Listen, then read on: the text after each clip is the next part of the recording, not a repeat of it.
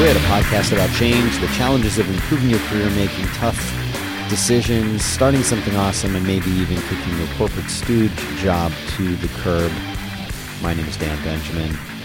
I'm joined here in Austin, Texas, the headquarters of 5x5 in our studio overlooking 183 in Mopac by Hattie Cook. Hattie, welcome to the program. Hi. How are you? Good. I wish we were facing the construction, but Yeah, we've got construction going on on the uh, I wouldn't get on the other side of the building, and they are putting together a parking garage, It's so cool. and It's so cool. modular. Yeah. I didn't know that that's how they they put stuff together, but it's like they take these big pieces of poured concrete It's like Legos, kind of. and like, oh, here's a wall, and then they, but they brought out This a huge stairs. crane, oh yeah. huge crane. You can see I can it, see it from my apartment. yeah, across town. Yeah. And they've come to they've come they they lower these huge pieces walls and floors and uh, stairs even Yeah, we saw stairs today, just like being transported, like seven sets of them. Yeah, and it looks it, it looks like something in minecraft almost right. Just get, it's step one: get stairs. Okay, now what? and it took them i would say the better part of two months To do the prep work. yeah to just flatten the land and remove because under here in texas if you dig down it's just rock about two feet under yeah. under the That's surface nothing can really grow here very yeah. well. Yeah. And so it took them forever to flatten this thing out every single day, busting up rock, and now they're actually really making pro- progress. So it's uh, it's very good to see. So that's the latest from the Five by Five Austin headquarters. There's always something. There's always something going on here in Austin, and uh, you know what? We have we have some topics, but before we get to those, I just want to say there that this last week has seen me driving around quite a bit more than I usually do I know. we both are privileged in that we live and work very very close to the uh, the small box that is our studio and it's very easy to get you know to get my kids to school to get here to work to get to the grocery store whatever it, it we're all it's Convenient. it's right here but today found me going oh, this week in fact found me going all around austin north South, super super far south, everywhere. and a friend came into town Yep. and a group of us decided we would all go to dinner. Small group going to uh, to an Austin restaurant in downtown because he was staying in downtown. It took hours to get down there and park. Hours to get down there and park. so ridiculously early that it was that it was almost comical. You right, know, you're like, like, we were meeting for a six o'clock dinner. I'm like, well, we should leave the. Op- you know what? Let's leave early and then forty-five. maybe we'll run some errands on the way. We, we got to go to the post office, and yeah, it took an hour and fifteen. And we were late. And we were late. We were fifteen minutes late. parking was the worst though. I don't know what's happened to Austin. It makes me feel sad. even in 2011 when I moved here, it was not even slightly like this. No, I've never seen that many cars downtown except for South by. Right. And And, the point is. Austin's a great place to live, and everyone knows it. Yeah, And that's the problem. Everyone knows it. Uh, and but it- everyone that knows it is now moving here and making it not the best place. In it- the world. exactly. Well, we've got a lot to talk about, and you know, our goal is always to keep these shows a reasonable length. So I'm going to do my best to do that. I've got some links already uh, open. If you want to go and see the topics that we talked about on today's show, you're going to be able to do that by going to 5by5.tv slash quit slash 109.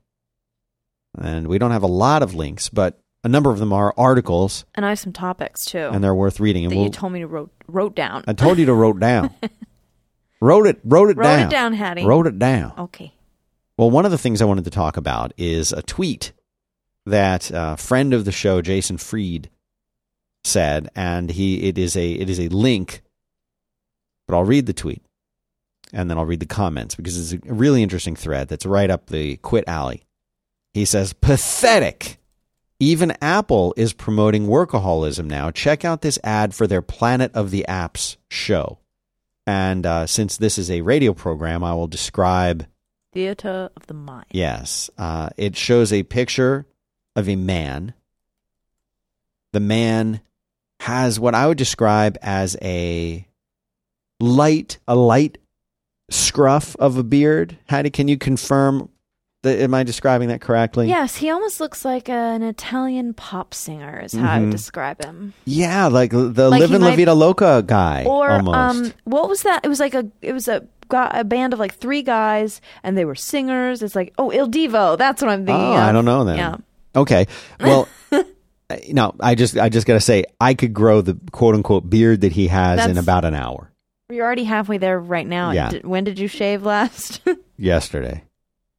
He says, and this is this is the and then it and then in typical Apple fashion, it has like a color over over the image, so it would be like a black and white image that has a color over it, and the color is sort of purple. And he says, "I rarely get to see my kids. That's a risk you have to take." Let me read this again. Let me read this back to you again. This is Apple promoting their Planet of the Apps show, which I have other I With a quote from a with a quote from someone. I'm guessing he's a CEO of a startup or something that they're talking about, and he says, "I rarely get to see my kids. That's a risk you have to take." Now let's just let's just take yeah. Before we go crazy, let's break this down. let's break it down, Hattie. First of all, Because you want to go crazy. not seeing your kids that's not a risk. no, because you know what? You have control over it. I'll give you an example of, of a risk. A risk would be driving your car really, really fast on Uh, bald with your- tires in the rain. Right, or with your a- eyes closed. That is a risk. Um, some would argue driving a car at all is a risk. I acknowledge that, but that that would be that would be a risk. Um, throwing uh, a a sharpened knife at an apple balanced on someone's head as That's they're risky. tied up to a spinning pinwheel. That's a risk. Not seeing your kids That's not a and now I understand what he's trying to say. What he's trying to say is It's a um. in order to get to the level of success that I want, I I am taking a risk and a side product of that is that I'm not going to might see my not kids. be- But yeah. any, anyway, listen, that that's not even the main point. The main No. point he's really saying is I'm trying to make a go of this thing. And I'm giving it my all. I'm giving it my all, and I know that I'm not going to be able to see my children while I do this thing, and I'm okay with that. I'm o- another translation would be I'm okay not seeing my kids because I'm working on a startup. I have never heard of something more effed up than this. Yeah, that's You- really messed up. I'm I'm doing everything I I try to Hattie I try to keep this a PG. I thought this one wasn't a PG show though. no, this is a PG show. Okay. I mean, I'm trying to keep it PG. I will try and keep it a PG. Do the best. I will can. say, and and listen, if this guy were calling up the show, if I see this guy in the street, you get a lot. here's what you see in podcasting and on Twitter, Hattie. You see a lot of big talkers. Okay, Oh yeah. I'm not one of them. I will. T- if listen, I will share my opinion with somebody, and if this guy walked into our little box of an office right now and said, "What are you talking about?" I would look him in the eyes and I would say this. You are a completely misguided fool if you think anything is worth not raising your kids properly. If you think it's okay to not see your kid, and there were plenty of times I will tell you where, in order to build this business, that I sacrificed things, sacrificed uh, being with my family, sacrificed doing things I might have wanted to do, and if if I have any regrets, is that I, I didn't spend, and I spend a lot of time with my children now. I've spent a lot more time with them in the past. I've spent a lot of time with them relative to the other parents that I know I have and do spend a lot of time with my kids. I will say it's still not enough. And I regret the times when I missed uh, being able to spend that extra time with them because I had to do something for work. And I have definitely uh, made and forced them to make that sacrifice where I had to put work before being with my kids at some points. And if if if this guy is saying, you know, I'm I'm okay with that, that's a risk you have to take. I can tell you, it doesn't have to be that way, and it shouldn't be that And way. And also, that's going to affect a lot of people. Not just, well, I don't get to see my kids. Well, right? all- this is on a on a movie out, that people are watching. your wife or husband will miss out. Like Everyone loses. it's And so Jason Fried is known for a few things. If if you don't know who Jason Fried is, he is a friend of mine. He started uh, 37 Signals, now known as Basecamp. What's special about this is uh, out of the creation of Basecamp came Ruby on Rails, the entire development platform, the the uh, the framework Ruby on Rails came out as a byproduct of this. They released that. They've done so much. They uh, released something called Campfire, which in many ways was the predecessor to Slack. Although I don't hear people talking about that, they should because that really was the the genesis of what Slack is. Slack's better, uh, but it was a, Slack is a new application built for a new age. This was built years and years ago, but a Basecamp was what they're really known for. And one of the things that 37 Signals and and Jason uh, have always written about is about work life balance and how important it is to maintain a work life balance. They were one of the first people to say, we don't care where our employees live or work. We're going to support telecommuting. We, um, you know, we're going to create an environment in the office that's really fun. People can come and go as they please. I think they did no work on Fridays or work on your own fun projects on Fridays before Google was doing it, if I'm right. Anyway, they've always been huge about working smarter, working better, and that saying it is not necessary to put in 60 hours a week plus week after week after week that that's in fact not healthy that you will burn out that that's not good for you or your the the work that you're doing or the family or whoever. Now if you're like a single person and you don't have family and you don't have a social life and you want to fully throw yourself into work and nobody's going to lose out well more power to you let me just say, I rarely get to see my kids. That's a risk you have to take. No, it's not a risk Right. you have and to take. And don't tell me what to do. That's one potential way for you to do things. And maybe that's right for this guy and his kids. But, and you know what? Here's what I will say. When your kids are really little, really little, like a, a year or two old, they don't really understand the concept of time very well. They, I think they miss you when you're not there, but they're not really aware of you being gone the way they are when they're four years old, five years old, up. It's very, very different. If I, like last night when we went to have dinner with Paul, um, you know, the, the group of us that went, I know a bunch of us were missing out on uh, on being with our kids. Well, I had to plan that. I had to say to my wife, "Listen, I my friend's going to be in town. We're going to go and have dinner on, and and and I'm going to miss doing. I'm going to miss dinner at home, and I'm going to miss bedtime. This was a planned thing. My wife sometimes goes out, sees her friends. We plan it out in advance, a few days in advance. This is what's going to happen, and my kids did not like this and they let me know it. Well, we're going to miss you, dad. We're going to miss you. And, you know, and like the next morning I saw them. They, they were very excited to see me. I was back. I was back. I was gone. I'm back. It's even harder when you actually go on a trip, you know, cause then you're gone for, for whole days at a time. They really notice when they're a little bit older. You can kind of get away with it when they're younger because they don't really, they don't really know. And you can kind of make right. up the time on the as weekends. long. Yeah. Right. But like this guy's like, he's almost like proud of it. He's like proud of it. So here's some of the comments. Uh, person named Jeremy Quinton. This is just on on the uh, the Twitter thread. I'm reading this. He says being an entrepreneur does require making sacrifices somewhere in your life. Jason replies and says eight hours is plenty of time to do great work. Don't need to toss aside your kids to do great work. Here, here. Dexter Talbert says, in quotes, work and being an entrepreneur are two different things. If you've ever run a business by yourself, you know eight hours isn't enough. To which Jason replies, I've been running a business for 18 years. I started it and we're still at it, profitable every year since we started, eight hours or less days. And he says, so you should write us a book to show, to show us the secret. And he says, rework. Well, I'll put rework. He wrote a book called Rework I love that he had an answer for which that. is which is all So about good. all of this. And he wrote that he co-authored it with uh, Jason Fried and David Heinemeier Hansson, the founders of uh, of Basecamp. Excuse me. So uh, this is uh this this is what it talks about.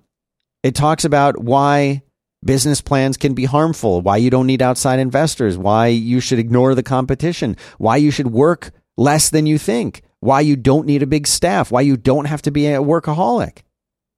Why you don't need paperwork and meetings. You don't even need an office. It's about the quality of the work that you're doing and the time that you give yourself. You can get the hardcover version of this book for 13 bucks. The paperback is 9 bucks. A Kindle is 13 bucks. If you're if you like the stuff we talk about on this show, just go get this. And while you're at it, get the Lean Startup too. I'll put both of these in the show notes. And I think we make like 3 cents if you buy them through our link, so do that. Uh so then uh hold on. Uh, Then someone else says he says Tigran says, "Wow, it's so hard to believe this is an actual ad." To which Jason says, "I wish it was fake." I know. Um then later on down in the thread, someone else says the dude in the picture claims he never said this. and uh, Jason then says, "Well, then Apple has even more answering I to was do." going to say. um, where's the pressure to be ambitious coming from, and what does the word actually mean, and why can't eight hours a day be enough to do it? People in Europe, they don't work eight hours in a whole week. Now, of course, they don't get anything done, and they haven't innovated in decades, but they barely work over there. But they don't define themselves like we do in the United States By our work. by our work. Yeah. It is a normal thing. If Hattie, if I was sitting down, let's say we were at a, a conference, Uh-huh. right? Uh, I sat down next to you and you say hello. I say hi. What do you do? That's the first thing I'm right. going to What do you do is the very first thing. But over there, that's insulting. You don't want to ask someone what Right, they like, do I'm not because that's that's just their job. You see, that's not them. That's, That's not what not they're their about. life. That's not their identity. Right. That's like, oh, that's the thing that I do so I can have my life. That's such a refreshing way to look at it. And I wish America was a little bit more like that. I mean, here in America, we got to get stuff done because the rest of the world won't do it. No offense to our international listeners. Well, actually, a little bit of offense to them, oh, yeah? a little bit, but I don't. I don't mean it in a bad way. I want to motivate them. Oh, yeah.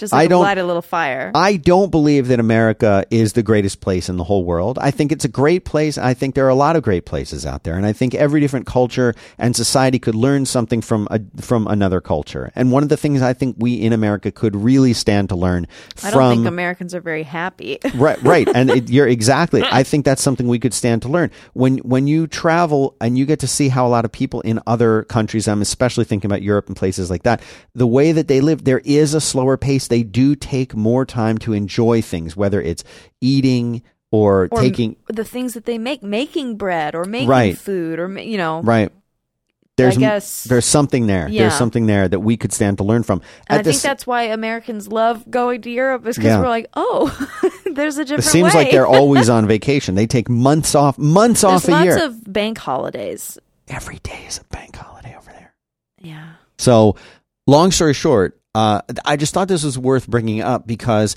I will I will just echo what Jason said, and that is really eight hours a day should be enough. And I am one of the of of the people that I know. I'm I I, I consider myself relative to the other people that I know um, to be very driven, highly driven. I would would you agree? Is that yes, yes. to perhaps to a fault.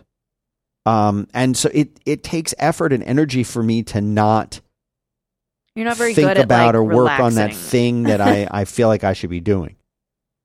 But one of the things that I've learned is that, and you know, there's a lot of people out there right now who are listening to this show who are in their 20s. That's the time where if you're going to if you're going to work hard and you're going to do that kind of thing, that's the right time to do it because you've got energy. You probably don't have a family yet.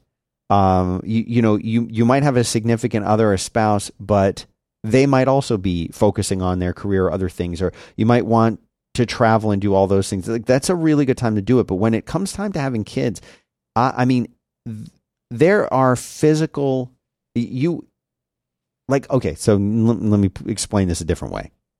I go to a gym and I work out two, three times a week, lifting heavy weights. It's not CrossFit. Calm down. it's straight up strength training, powerlifting. It is not. Uh, You're not tossing a tire around. I'm not rolling a tire. Around. I'm not putting a tire over my shoulders and running down the street. Any of you doing CrossFit, more power to you. yeah, Uh, it looks it looks difficult. It's just it's not the way that I that I train. But I train. I train hard in there, and there are people who come in there of all ages in this gym, and there, and this is a gym where it's mostly personal trainers. You don't like it's not like a gold gym where you get a subscription, you show up whenever you want, and you're kind of running yourself. This is a gym where it's you're you go into that gym and work with their trainers, and they keep you doing things right. And people will come in there, and there's younger people, there's people much much older than me, but there's people who come in there in their college age, early twenties, mid twenties and they can go all out. They can go a hundred percent every time. They're you know putting all their energy into it. I can't do that because if I go hundred percent, there's a chance. Like maybe I might hurt myself a little bit. I wouldn't hurt myself that way if I was 25 going all out. But 40 something, even late 30s, you you run a different risk unless you've been training the whole time. If you've been an athlete since you were in your 20s and now you're 50, yeah, you can probably go 100% now. But it's very different. You have to be a little bit more careful. It's the same thing in business. It's the same thing working working in a business as an entrepreneur, whatever you're doing. You can at 25 work extremely long hours and push yourself really hard. But if you do that when you're 30 or 40, you can wind up burning yourself out literally getting adrenal fatigue, getting, and that's real, getting other problems like that to the point where you will now have to climb out of that hole and set yourself and you back. Work even harder to get out of the hole. Yeah. so don't do that. Eight hours should be enough. That really should be enough. Or that doesn't just mean make your you, hours count. I think is the most important thing. make your hours thing. count. I like that. You know, if you're going to if you're going to put in the time, it's not the time doesn't measure your success. Exactly. The amount of hours that you work isn't a good measure of how successful you will be. And I think that's what that quote is kind of saying is like, I gave up seeing my kids. Like, well, it's not a competition, right? Like, like you know what? I can, give, can up, give up. I can give up more stuff. than you. I can be more miserable than you can. Right. Like I can well, make my family more miserable than you can make yours. like it doesn't make sense. I don't know, but I I think a lot of people in um, just that work nowadays, I think feel that pressure to be like, oh well, I missed out on this party because I had to go and right. work. Like yes. it's a it's a sense it's a badge of honor that they're missing out on it stuff. Is, it is a badge of honor, and I don't like that. I, I, I like the work hard, play hard. Yeah, eh, but that's the thing is like you need you need to go and you need to set those limits for yourself. And if you're if you're in a culture, a an office culture, a workplace culture that rewards the number of hours that you put in, and believe me, I've worked in lots of places like that. That is poisonous. That is a po- listen to me Silicon Valley. That is poisonous. Uh, get out of that. Yeah. You don't need that. Now, here's the thing there are crunch times, there are sprints, there are other things where you say, oh my gosh, we've got to get this out the door. And there's a real reason. The Right. reason isn't the boss said that's when they wanted to do it, but there's a real tangible reason why you need to do Right, that. Right, your project's wrapping up. You need to get this by a Yes. certain deadline, and it's just things that's haven't different. been moving. That's different. And that if you're not in Silicon Valley, you don't know. If you're not in a startup, that's a different situation. That sucks, but sometimes you got to do it. I had a friend who's an architect, and there were very real deadlines. In a lot of cases, it meant like they're going to be breaking ground on a certain day, Right, right. And, and hundreds of thousands of dollars have been put down And on people that. and workers will be making their lunches and coming into work. right and like they might say okay this next two months we're going to be really working really hard but after that they might not work for a couple weeks they're going to take Right. time off or they're only going to do light days they're going to you know what i'm saying It's like, like you said, I think You've it's gotta like have that. sprints. Yeah. You, you're not sprinting all the, All the time, time. every day for years and years and years. you just can't do it doing bursts. we would like to thank our first sponsor freshbooks there uh, if there if there's a, a, a company or a business or service that i like to recommend to people in the space that we're in right now very high on my list is freshbooks and i'll tell you why we talk on this show about the importance of the commodity of time we're talking about it right now uh, the commodity of time the the one currency that you cannot generate more of no matter what is time and it's ticking away. FreshBooks saves you time. That's it. If you take away nothing else from this spot about FreshBooks is they're going to save you a significant amount of time. They're an invoicing solution. Okay. So that they make it incredibly fast and easy to invoice your customers or your clients, the people that you are working with. It, it, there isn't a better way to do it. There really isn't. I was a FreshBooks customer long before they were a sponsor, and they've been a sponsor for a long time. I love it. I always have like at least three FreshBooks tabs open on my computer at all times. That's how we invoice all the all the. In fact, we invoice FreshBooks, FreshBooks with FreshBooks. With FreshBooks, yeah. they have rebuilt their platform from the ground up based on the way that people were using it. They've taken simplicity and speed to a whole new level, and they've added tons of new features. And they're going to save you lots and lots of time. One of the ways that they do that is they make it really easy just to send that invoice, to create it, type it, send it away. Super easy to do that. They also do things that are really useful, like you can see when your customer has opened and looked at that invoice. So it takes or away printed it or printed it. Mm-hmm. It takes away that mystery of like did they even did they get even, it right they even get it. And now like sometimes uh you know you I, spend more time in freshbooks I than do. I do. um but you know if if i see an invoice hasn't been opened i'll go and i'll check with the person and they'll be like oh i didn't even see that and things like that because i can go in there and check and be like oh, i sent that a good few weeks ago and they haven't checked it yet so. And you can even build in little reminders so it sends people reminders if they if they haven't paid oh, yeah. their invoice on That's time. super helpful. Um it, they have this project view that's really cool They've got you can do online payments so that now in like two clicks you can receive payments online. So if you're if you're billing people and you want them to pay you right there, like they can go in and pay you and you get paid that way. They don't even have to send you a check. A multi-currency invoicing, uh, I'm trying to think of other. They got a really cool notification center. It's like a personal assistant. You know what's changed in your business. So when you log in, there's this really cool thing of like, here's everything that's happened since the last time you were here. Right, Super cool. Super cool. They have a special URL. It's freshbooks.com slash quit. And when you're signing up, enter quit in the How Did You Hear About Us section. Uh, you're going to get a 30 day free trial with all the features built in, no credit card required and again, that URL to go to is freshbooks.com slash quit. If you're an independent contractor, if you're a freelancer, if you run a small business, if you ever invoice anyone, if you ever yep.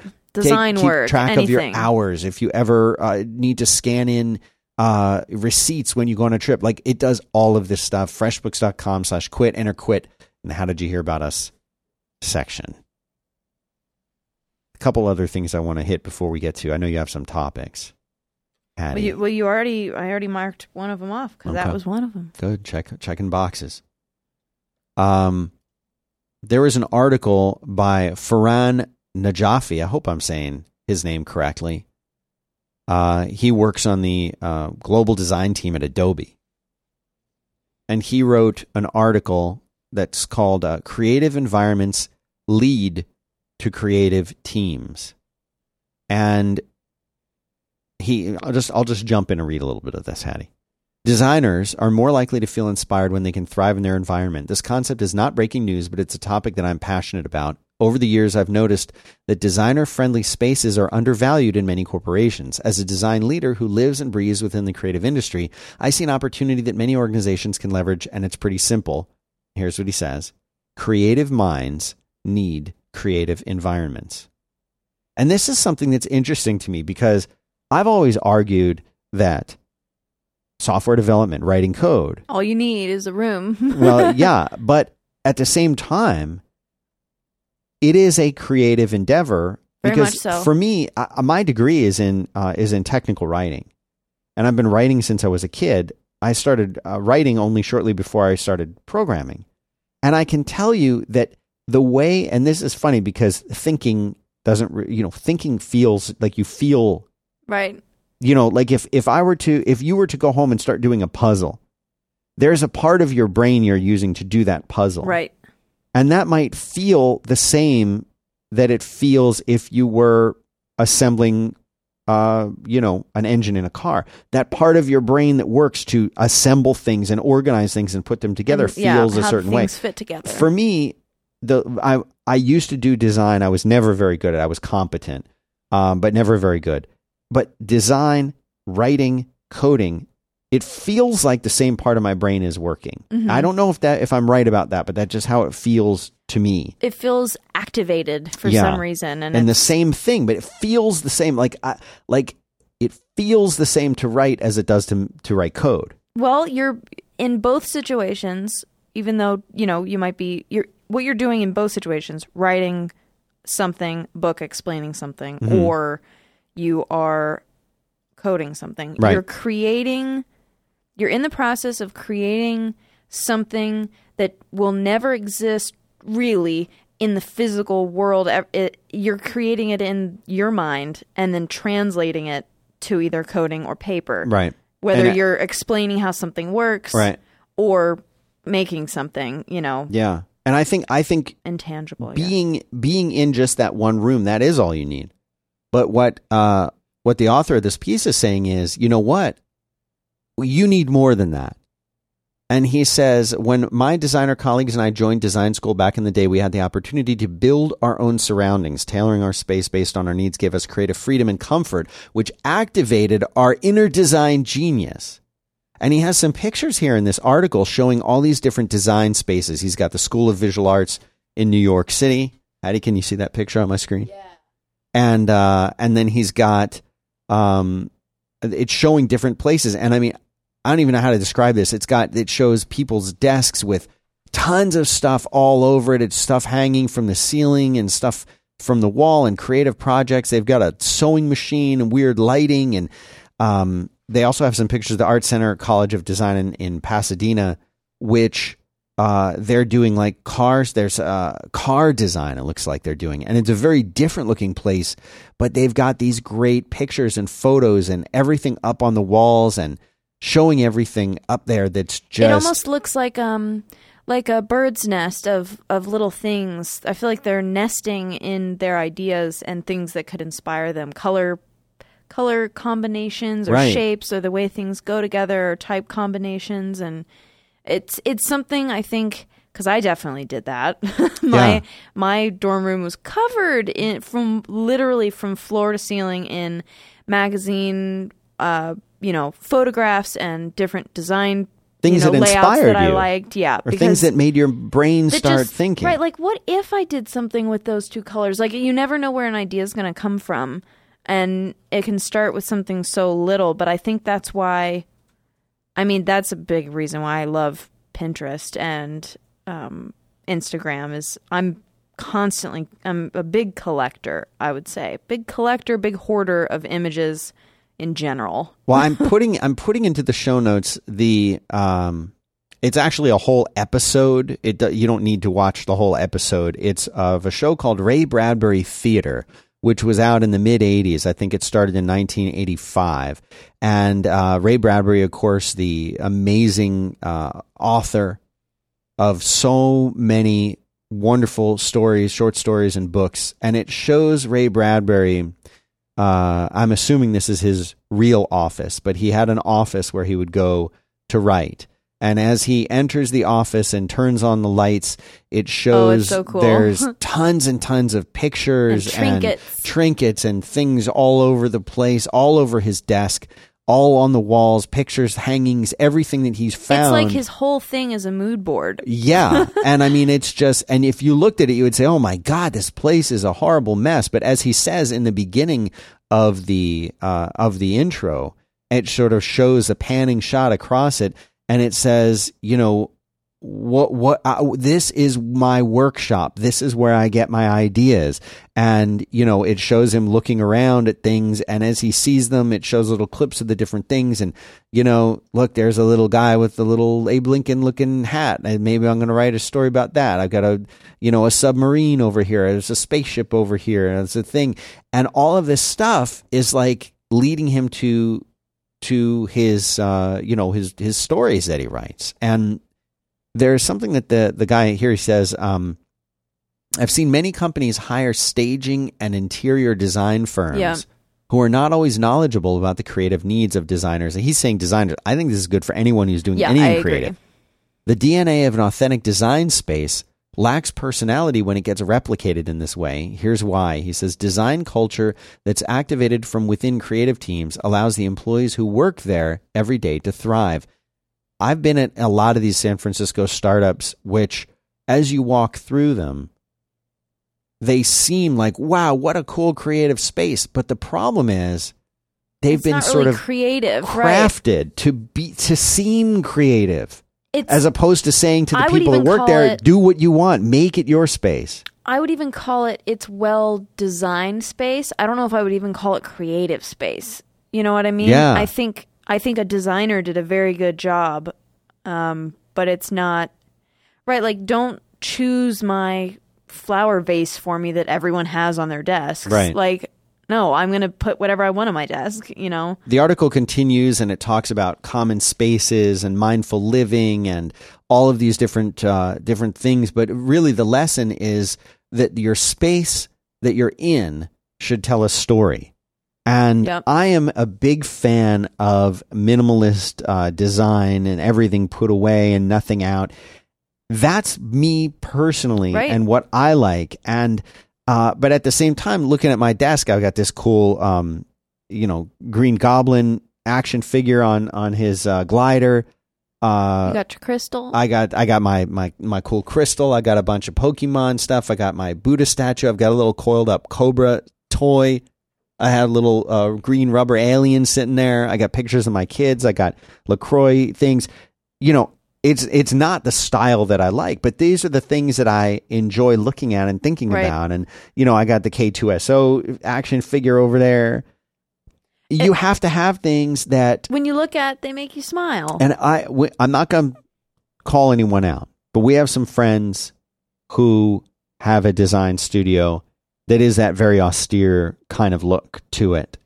And I always feel like that's like when I'm in a workplace, you know what look look at Hattie's desk. Look what's all over your and desk. you've actually had to I've had to force you to I cut back a little bit because Yeah. it was all out of control. Well, yeah. It was hard to put my laptop on the display, so yeah. but she's got all these little little you've got a couple black cat statues you've got some Yep. kind of obelisk of some kind yep, What rocks, over crystals. I got there?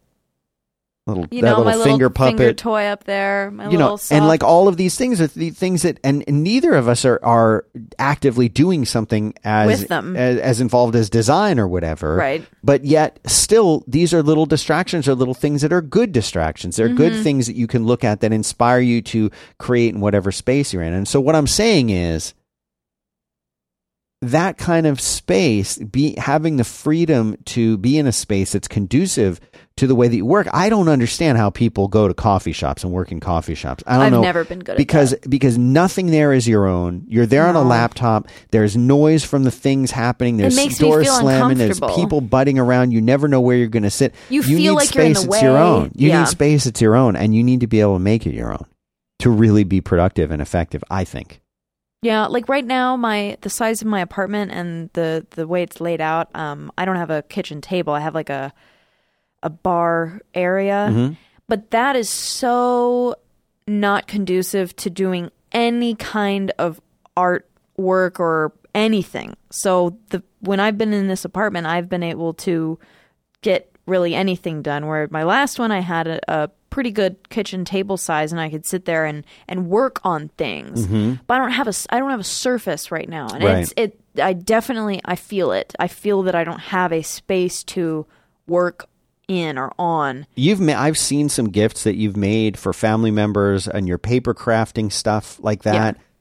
And like that's important to have that outlet. If your work Yeah. isn't like a super creative thing, but you're a creative person and you want to do stuff, like making time for that again back to the 8 hours a day thing, you know? Yeah. Like you need to make time to go and do that kind of stuff whether you're drawing or, or doing paper craft or you know sculpting something or may, you know what And it doesn't even have to be good, whatever you're making. all right Like, no one has to mess see around. it but you just yeah. have fun you know there's And you don't even have to be making a thing. Just start start doing something. you know i have to tell you i i used to when i used to do all my own like lawn i used to mow and edge and everything else I used to derive a great deal of enjoyment from doing that, and it it it wasn't exactly creative because you're not, but you're still, But you're crafting doing something. something in the world. Mm-hmm. You know, you're creating, Manipulating Yeah, you're doing something in the world, and you can see it. And if you don't have something like that in your life, especially if you're like working in front of a computer and and typing a lot, and and you don't really get to see a physical thing being made. I mean, we are physical beings and we make things in the world. So, you know, long story short, uh, maybe maybe you need to go and and make something. Speaking of making something, maybe you want to go make a website, squarespace.com, right? They've been a supporter of ours for a very long time, and we appreciate it. Most of our audience knows about Squarespace, but that doesn't necessarily mean you know it and are familiar with it or that you've made your own site with it. A lot of the time people will stop me on the street while I'm walking I'm walking down the street and they'll they'll roll down their car window and they'll pull over to the side and be like, "Dan, I need to make a website. What do I do?" And, I say, First, you say, "Get away from me! I'm your stranger." And right. then but then I'll I'll tell them go to Squarespace and use the offer code QUIT to get 10% off your first purchase. This is the thing. Award-winning, beautifully designed, responsive templates and there are so many of them. If you want to do one of those really cool like single page landing page type sites, it's like about me, my business or whatever and it's like one page they have got templates for that. If you want to put up photos, images from your latest trip, they've got a beautiful template, many beautiful templates for that. If you're a musician, you want to put your your band stuff up there. Like you name it, they have a website that will help you uh, do that. And then you can go and customize it and make it your own just by moving little sliders around, clicking little buttons, Drag no HTML, no. CSS. Yeah, drag and drop everything. It's a genius, genius platform. And I would encourage anybody who needs a website to start with Squarespace first. Don't try and do this on your own. It's it's 2017 and beyond. You don't need to do this stuff on your own anymore. There's Squarespace and it's super affordable. And they've got the built-in e-commerce and they've got a built-in thing that'll help you design your own logo. Like it's all there. Like go make your next website with Squarespace. This is the place to go. Use the code QUIT to get 10% off your first purchase. And of course, you'll be showing support for this program. Squarespace.com, offer code QUIT. Thanks very much to Squarespace for making it possible. Running out, Hattie, we're running out of time. I know. 80%. I found this was originally a Wall Street Journal article, but because nobody uh, Pays for the Wall pays Street for Wall Street Journal anymore, so many other places fortunately carry the same story, so we're able to uh, put other good for links. Wall Street Journal. well, they got to make their money, and they're doing it by charging for subscriptions. I respect that. I like having a direct relationship with the creator of the content.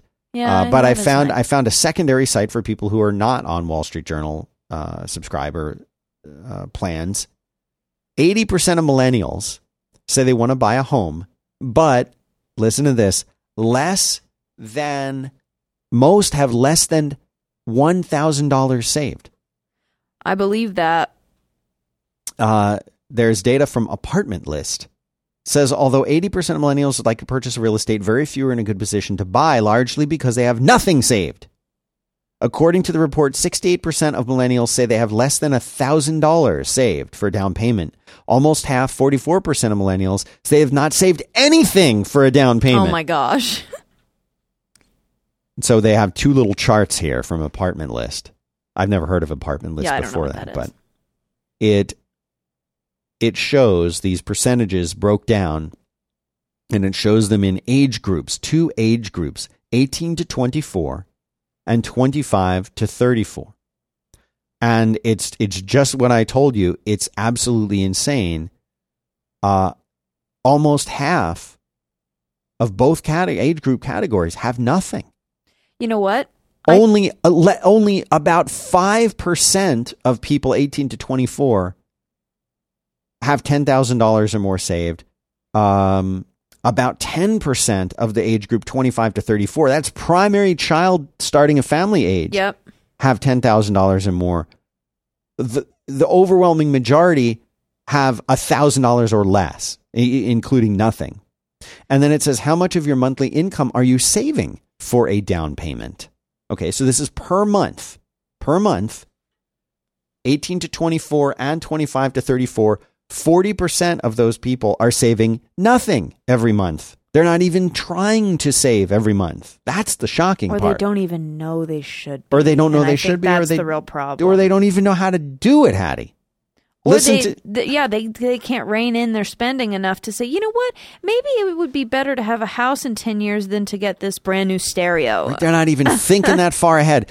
Uh, stereo. 20% of them are less than 20% are saving $100 a month. About 10% are saving $200 a month.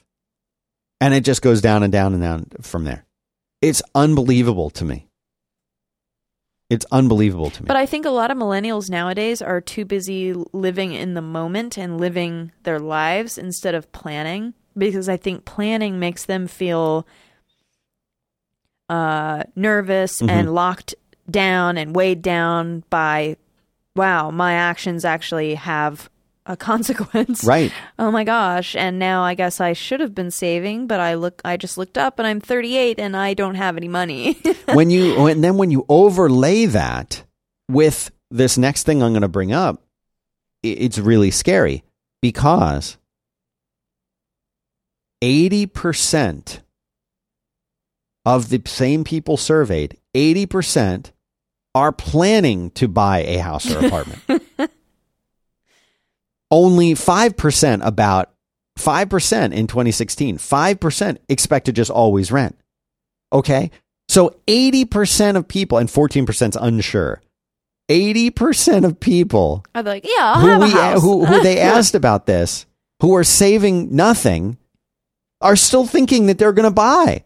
They don't know how, Yeah, but they're planning to do it. And then, then the final question is, well, when do they plan to buy? Um, you think it's just shifted?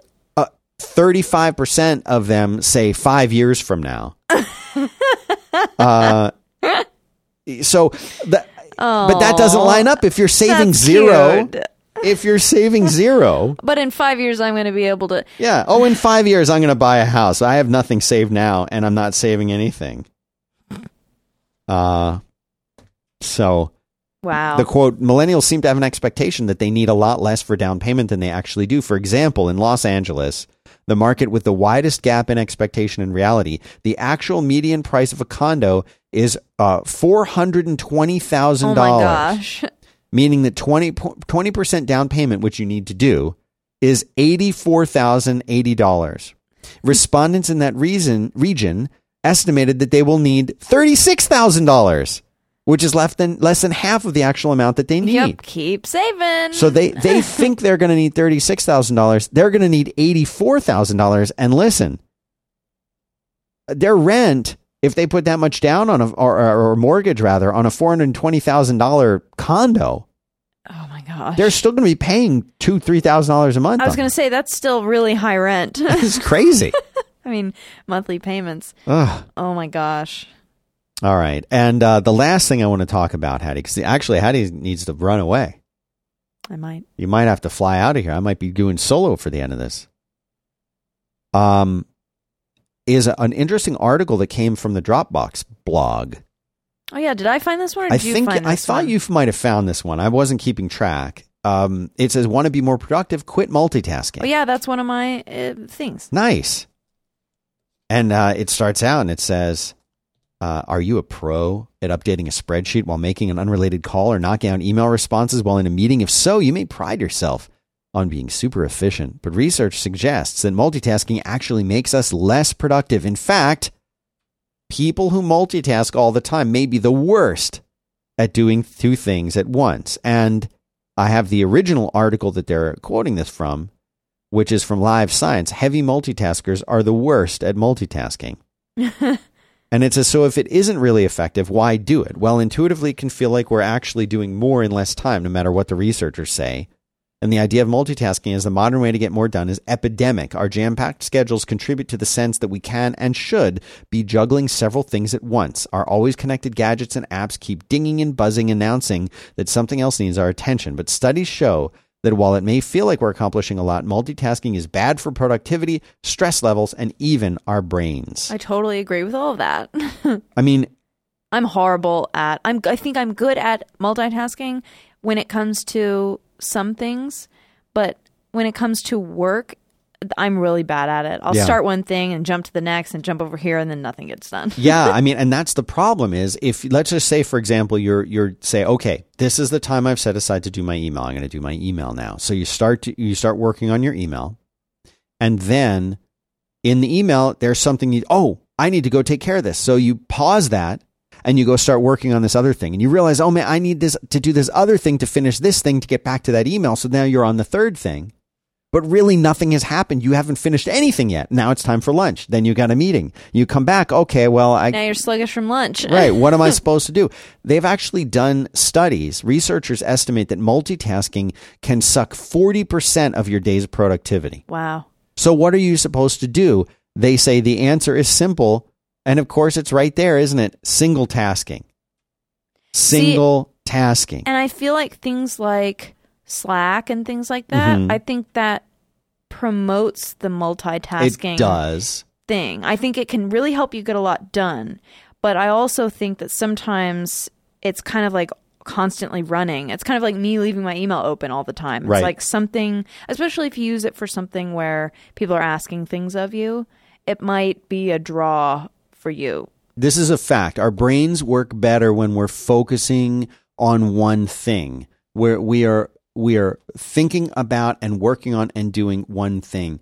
Everybody knows that they are uh, that there is that zone that you get into, and that zone is where you are getting things done and you're accomplishing things, and it it feels good, and you're like you're you're it's the same thing as like if you've ever gone on a long jog and you're like you don't even realize whoa my feet are like moving and I'm not even thinking Right, about like, how my feet are moving like how am I doing that you know like if, i you get into that zone where you're doing it that's how if you're not feeling that in your work in your day then you're probably multitasking so here's the tips from this blog and I, I love these tips they're all really good I bet you have good tips too. I don't have any tips except these. Uh, notice yourself multitasking. It says multitasking may be such a habit that you're not even aware of how fractured your attention is. They say start with your morning routine. Are you checking Facebook, making breakfast, responding to emails simultaneously? How often are you burning the toast because you got lost in something else? When I'm, and it's a great example, when I'm making breakfast in the morning, and it's important to eat breakfast unless you're doing intermittent fasting, different show, then you know, I'm not doing anything else when I'm doing it. I'm taking my time. I'm looking at everything. I think, okay, what am what am I going to be making for breakfast? Oh, I'm making eggs and a piece of toast, and I want some uh, tea or coffee or whatever. Each one of those things, be fully engaged when you do it. Be fully engaged in that thing that you're doing. When you're uh, making brewing your tea, don't be thinking about oh right when i get to work i gotta do that thing or oh i wonder if uh you know if if john's gonna remember to bring that uh, thing i wanted to do when we talk Right, about like that it's okay to take a be moment. there with the tea. Look at the tea. Put the tea bag in the thing. You know what i'm saying? Like be present for all of that. Because if you are you will never measure out too little water. You will never uh, you will never burn yourself on the kettle because Right. you're fully there and paying full attention. Most of the mistakes that we make and the accidents that happen, most of them are because we're not paying full attention. Well, and I mean, I found that even when I do my makeup in the morning, you know, in my morning routine of Yeah. like washing my face, showering, all that stuff, if I'm listening to a podcast, it will take me like an extra 15 minutes to do everything just because my mind is halfway Right. there and halfway doing the thing I'm doing. And so I know that it, like if I'm running late or just you know like I need to be there at a certain time t for something, I cannot have anything else going on. I need to completely focus on Right. what I'm doing. Another tip they give you turn off notifications. That's a good one. Uh, silence your cell phone, mute email, news, and other app alerts. Determine preset times that you'll check in throughout the day. This can feel disconcerting at first, but you might be amazed at the level of focus you can achieve. I do that every day, and I've always done that, and that's Yeah, why you're I- really good I- at that. Even though I really wanted to love the Apple Watch, oh, the notifications there. I don't have to look at my phone anymore. Well, guess what? You shouldn't be looking at your phone anyway. Yeah. If there's an emergency, you want to get reached. But I'll tell you what, you probably don't need any. I'm I'm fine saying you don't need any of the notifications that are going off on your phone or on your thing. Oh, someone in Slack needed you. Da da da da da. Listen, if you're really working on, if you're my employee, I want you to be productive. I want you to be happy. I want you to be uh, relaxed and enjoying what you're doing. You can't do that if people are pinging you on IM, pinging you in, in, in messages, pinging Yep. you on uh, in Slack, sending you emails. Your emails are running all the time. You're checking all the time. Oh, my, my wife said, don't forget to get the eggs tonight. You know, whatever. right. Like, it kind of feels like it's been piling on, you know, Right. and you're like, no, stop. you know what would be better would be, and you'd be more productive, would be to say once an hour, I'm going to spend five or 10 minutes. I'm just going to look at all this crap. Right. So I've been working. You know what? I'm going to start. It's it's 1 p.m. I'm going to work until right around two. At two o'clock, I'll look. Oh, right, it's two o'clock. Now I get to screw around and look at all this stupid Or- stuff for right, 15 minutes. Or leave it, you know what, until lunchtime. Right. Do it at lunch. Take a break. It's fine to take breaks. It's fine to work for a bit, play for a bit, work for a bit, play for a bit, but make that A s- designated a separate time. designated time for it. Another one says consider your environment. A quiet workspace is best for most people who are trying to focus. It says extroverts are better at filtering out background noise than introverts. I can see that. Uh, but consider your space. It says build in time to focus. Focused work needs chunks of time, so create spaces in your day that are free of distractions and non interruptible. Maybe you like doing the multitasking thing and you like your notifications, and that's fine, but you're going to go. We, we used to do this all the time back when I worked from home, and the only way that we communicated with our fellow coworkers were in chat and IM and other message and things like that. So what we would do is we had a little term that we used to use, and I think Hattie, this should be the title for today's show: cone of silence. I love that. Where what we would say is, "I am entering the cone of silence now," and we would set our status to away, and the message for the away would be cone of So- silence. I love that. That's when away messages meant, no, seriously, I I'm really can't away. talk right, Right. now. but when when you saw one of us with not just away but with cone of silence, that meant like, they were "Don't." heads down working on something, and everybody needs to enter the cone of silence for a period of time every day to get stuff done. Maybe your cone of silence is five hours long. Maybe it's one hour long. Maybe it's three. I think separate, your cone of silence is much longer than mine. Yeah. Mine is about 15 minutes. right. But you need that. And you might say, you know what? I'm going to be in the cone of silence from 10 until lunchtime. And that's what I do every day. Like I get in, I talk to people, I get the stuff done and social, And whatever. But then like from 10 to noon, like I'm in the cone of silence. That's it. And maybe you go into it again in the afternoon, but you need that to get your stuff done. And finally, it says shut down online distractions. It says um, breaks are good. The kind of break that helps focus productivity is a short walk that gives your brain a rest rather than engaging in a slew of social media posts. If the temptation to check Facebook, Twitter, and Instagram is too strong, a quick search can help you find an app to block them. They actually make apps that block this stuff Wow. for you. So there you go. Multitasking, bad for us. I put a bunch of links into the show notes you can find. Uh, before we wrap up, we've got one more sponsor to thank, and I, I love these uh, these people. They're so awesome. Well, and we were talking about uh, traveling to to Europe and, and Yes. seeing all the great things that uh, the European countries can can offer. yes, and so maybe we should have done the spot back then. Maybe we can. We'll just put it there and drop it in. We I mean, this whole show will never air, Right. so uh, it's away, away. get away. away. Awaytravel.com in fact they have made the perfect luggage. They have created special objects. They're designed to be resilient resourceful and essential to the way you travel today. They asked thousands of people how do you pack why do you travel? What bugs you the most about your luggage? And they designed a bag that solved a few old problems like sticky wheels and a few new ones too, like dead cell phones. So what have they done? They have made this amazing polycarbonate, unrivaled in strength. It has the impact resistance and it's super lightweight.